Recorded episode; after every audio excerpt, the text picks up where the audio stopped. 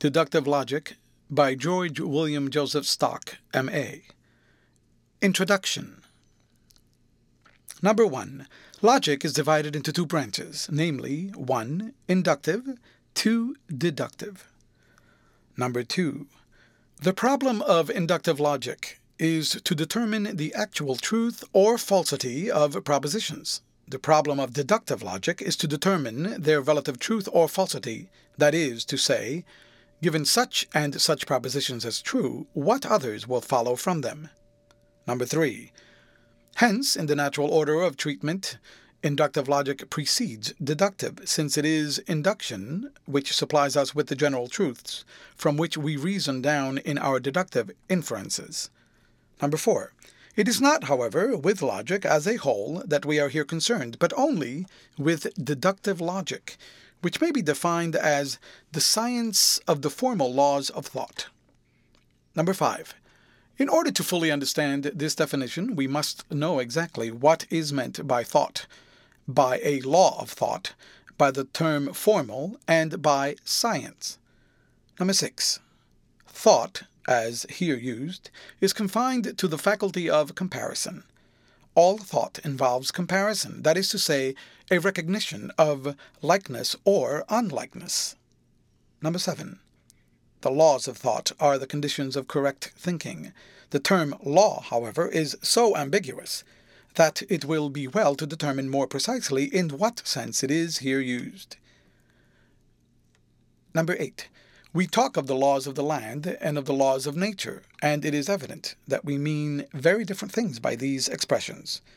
By a law in the political sense is meant a command imposed by a superior upon an inferior and sanctioned by a penalty for disobedience. But by the laws of nature are meant merely certain uniformities among natural phenomena. For instance, the law of gravitation means that every particle of matter does invariably attract every other particle of matter in the universe. Number 9. The word law is transferred by a metaphor from one of these senses to the other. The effect of such a command as that described above is to produce a certain amount of uniformity in the conduct of men, and so, where we observe uniformity in nature, we assume that it is the result of such a command, whereas the only thing really known to us is the fact of uniformity itself. Number 10. Now, in which of these two senses are we using the term laws of thought? The laws of the land, it is plain, are often violated, whereas the laws of nature never can be, so, footnote, there is a sense in which people frequently speak of the laws of nature being violated, as when one says that intemperance or celibacy is a violation of the laws of nature, but here, by nature, is meant an ideal perfection in the conditions of excellence. Can the laws of thought be violated in like manner with the laws of the land, or are they inviolable like the laws of nature? Number 11. In appearance, they can be, and manifestly often are violated, for how else could error be possible? But in reality they cannot.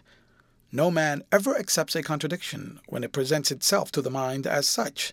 But when reasoning is at all complicated, what does really involve a contradiction is not seen to do so, and this sort of error is further assisted by the infinite perplexities of language. Number 12. The laws of thought, then, in their ultimate expression, are certain uniformities which invariably hold among mental phenomena, and so far they resemble the laws of nature. But in their complex applications, they may be violated owing to error, as the laws of the land may be violated by crime. Number 13. We are now to determine the meaning of the expression formal laws of thought. 14. The distinction between form and matter is one which pervades all nature. We are familiar with it in the case of concrete things. A cup, for example, with precisely the same form, may be composed of very different matter gold, silver, pewter, horn, or what not. 15. Similarly, in every act of thought, we may distinguish two things. Number one, the object thought about. Number two, the way in which the mind thinks of it. The first is called the matter, the second, the form of thought. 16. Now, formal, which is another name for deductive logic, is concerned only with the way in which the mind thinks and has nothing to do with the particular objects thought about. 17. Since the form may be the same, whilst the matter is different, we may say that formal logic is concerned with the essential and necessary elements of thought, as opposed to such as are accidental and contingent. By contingent is meant what holds true in some cases, but not in others. For instance, in the particular case of equilateral triangles, it is true to say not only that all equilateral triangles are equiangular, but also that all equiangular triangles are equilateral. But the evidence of these two propositions is independent. The one is not a formal consequence of the other. If it were, we should be able to apply the same inference to all matter, and assert generally that if all A is B, all B is A, which is notorious that we cannot do. 18. It remains now for the full elucidation of our definition to determine what is meant by science. 19. The question has often been discussed whether logic is a science or an art. The answer to it must depend upon the meaning we assign to these terms. 20. Broadly speaking, there is the same difference between science and art as there is between knowing and doing. Science is systematized knowledge. Art is systematized action. Science is acquired by study. Art is acquired by practice. 21. Now, logic is manifestly a branch of knowledge and does not necessarily confer any practical skill. It is only the right use of its rules in thinking which can make men think better. It is, therefore, in the broad sense of the terms, wholly a science, and not at all an art. 22. But this word, art, like most others, is ambiguous, and is often used not for skill displayed in practice, but for the knowledge necessary thereto. This meaning is better conveyed by the term practical science. 23. Science is either speculative or practical. In the first case, we study merely what we may know, in the latter, what we may do. Anatomy is a speculative science. Surgery is a practical science. In the first case, we study the human frame in order that we may understand its structure. In the second, that we may assist its needs. Whether logic is a speculative or practical science depends entirely upon the way in which it is treated. If we study the laws of thought merely that we may know what they are, we are making it a speculative science.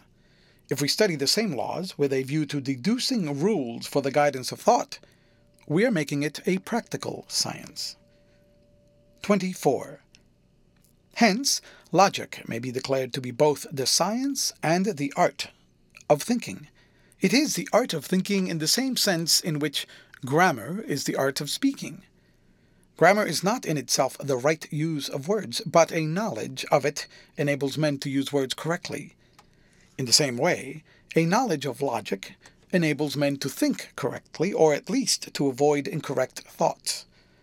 As an art, logic may be called the navigation of the sea of thought. 25.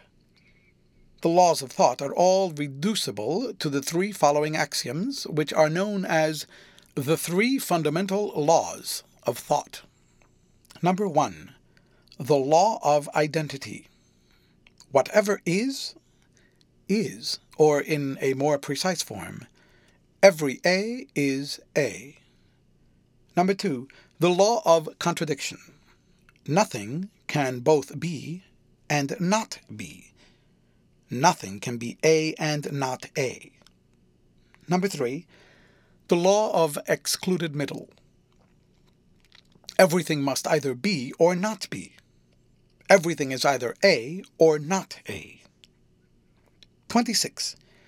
Each of these principles is independent and self evident. 27. If it were possible for the law of identity to be violated, no violation of the law of contradiction would necessarily ensue, for a thing might then be something else without being itself at the same time, which latter is what the law of contradiction militates against. Neither would the law of excluded middle be infringed, for on the supposition a thing would be something else, whereas all that the law of excluded middle demands is that it should be either itself or not. A would in this case adopt the alternative of being not A. 28. Again, the violation of the law of contradiction does not involve any violation of the law of identity, for a thing might in that case be still itself, so that the law of identity would be observed, even though owing to the law of contradiction not holding, it were not itself at the same time. Neither would the law of excluded middle be infringed, for a thing would, on the supposition, be both itself and not itself, which is the very reverse of being neither. 29. Lastly, the law of excluded middle might be violated without a violation of the law of contradiction. For we should then have a thing which was neither A nor not A, but not a thing which was both at the same time neither would the law of identity be infringed, for we should in this case have a thing which neither was nor was not, so that the conditions of the law of identity could not exist to be broken. That law postulates that whatever is, is. Here we have a thing which never was to begin with. 30. These principles are of so simple a character that the discussion of them is apt to be regarded as puerile. Especially is this the case with regard to the law of identity. This principle, in fact, is one of those things which are more honored in the breach than in the observance. Suppose for a moment that this law did not hold. Then what would become of all our reasoning?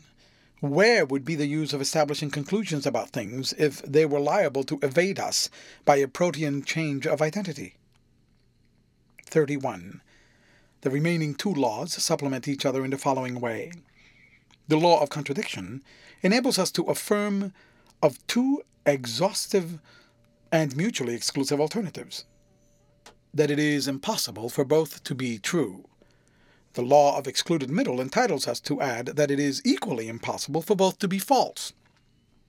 Or to put the same thing in a different form, the law of contradiction lays down that one of two such alternatives must be false. The law of excluded middle adds that one must be true. 32.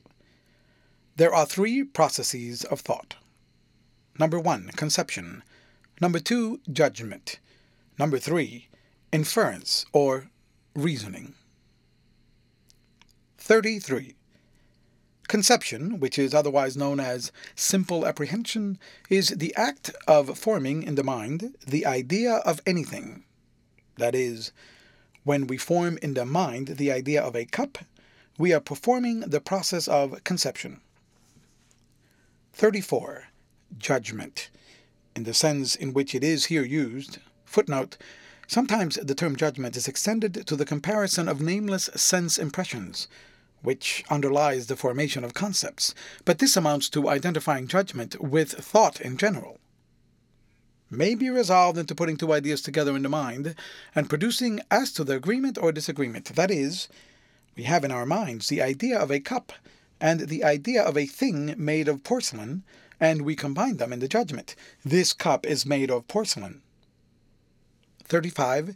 Inference or reasoning is the passage of the mind from one or more judgments to another, that is, from the two judgments, whatever is made of porcelain is brittle, and this cup is made of porcelain, we elicit a third judgment.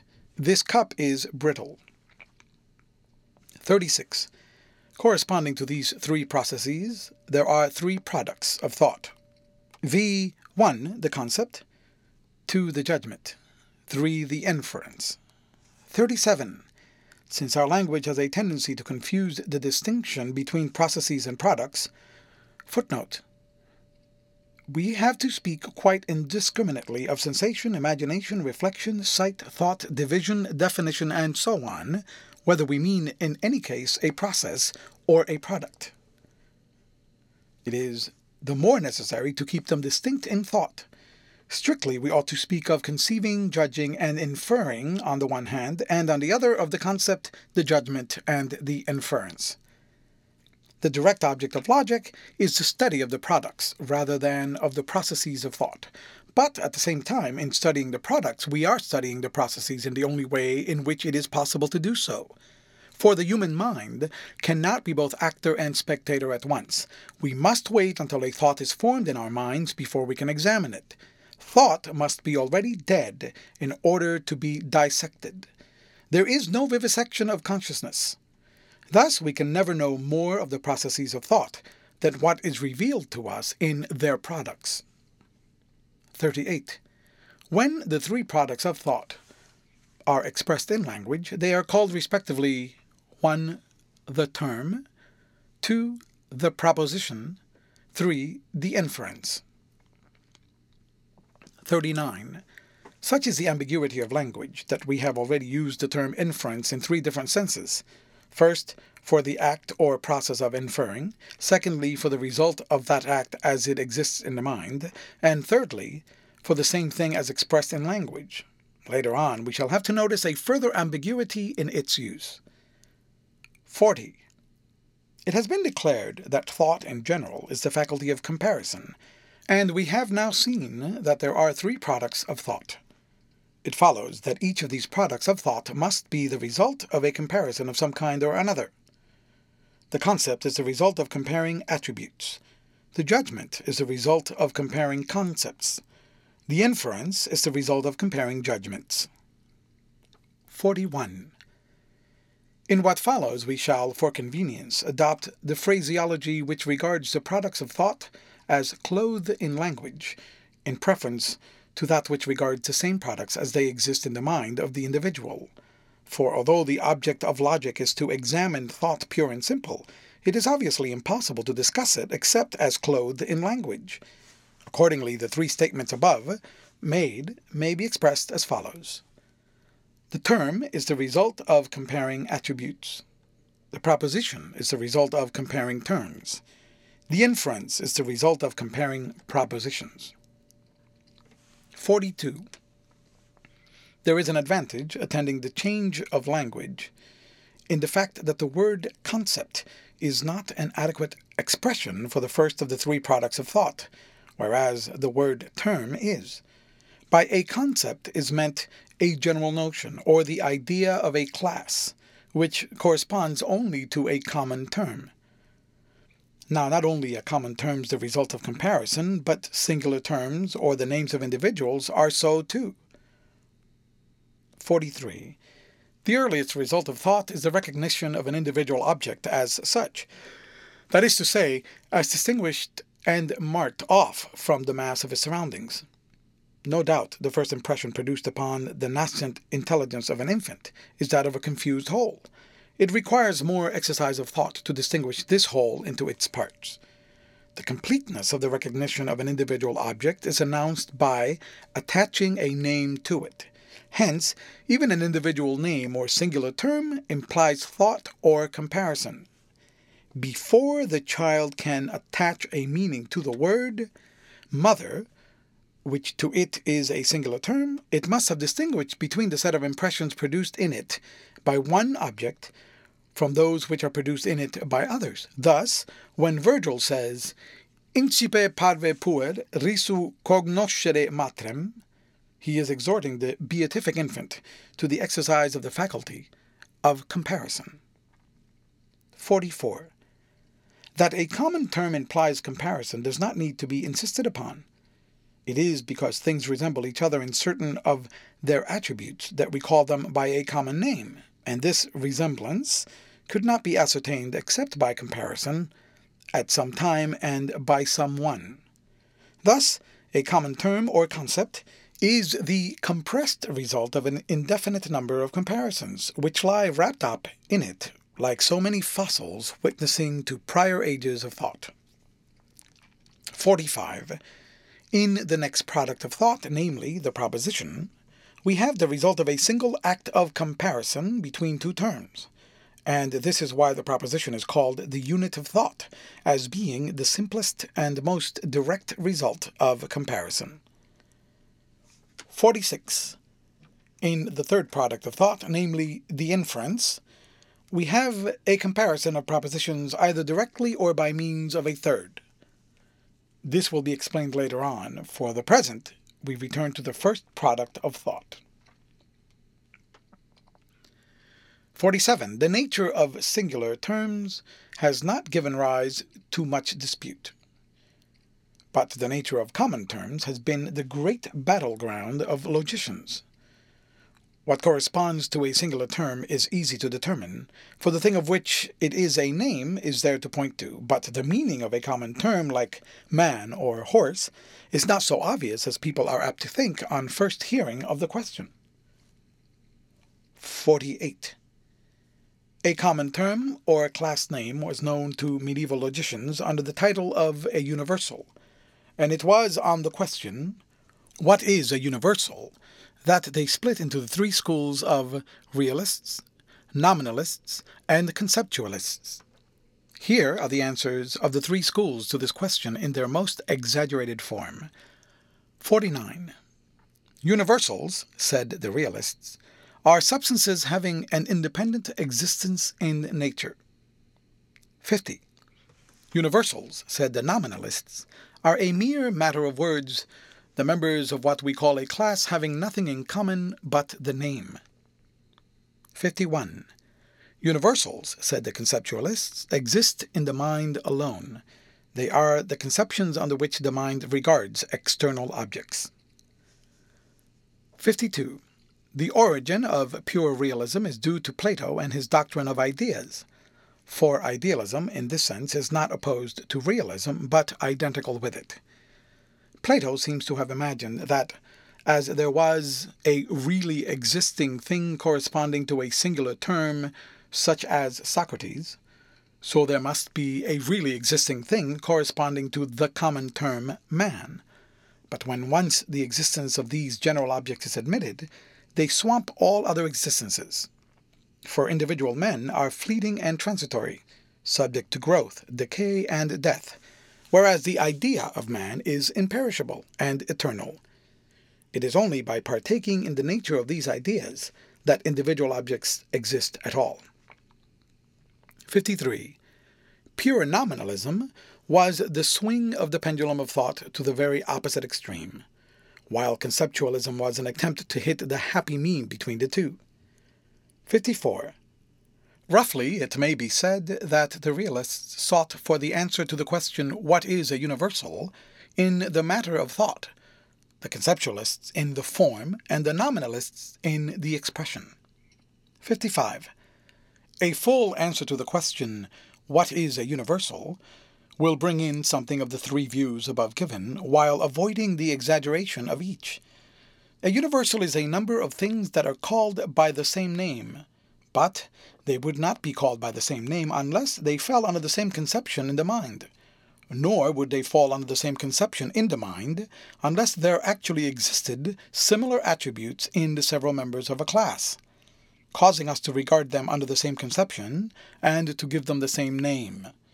Universals, therefore, do exist in nature, and not merely in the mind of man, but their existence is dependent upon individual objects, instead of individual objects depending for their existence upon them. Aristotle saw this very clearly and marked the distinction between the objects corresponding to the singular and to the common term by calling the former primary and the latter secondary existences. Rosinante and Excalibur are primary, but horse and sword secondary existences. 56. We have seen that the three products of thought are each one stage in advance of the other, the inference being built upon the proposition as the proposition is built upon the term. Logic, therefore, naturally divides itself into three parts. The first part of logic deals with the term. The second part deals with the proposition. The third part deals with the inference. End of chapter, read by Leonidas, for Lit2Go on the web at fcit.usf.edu.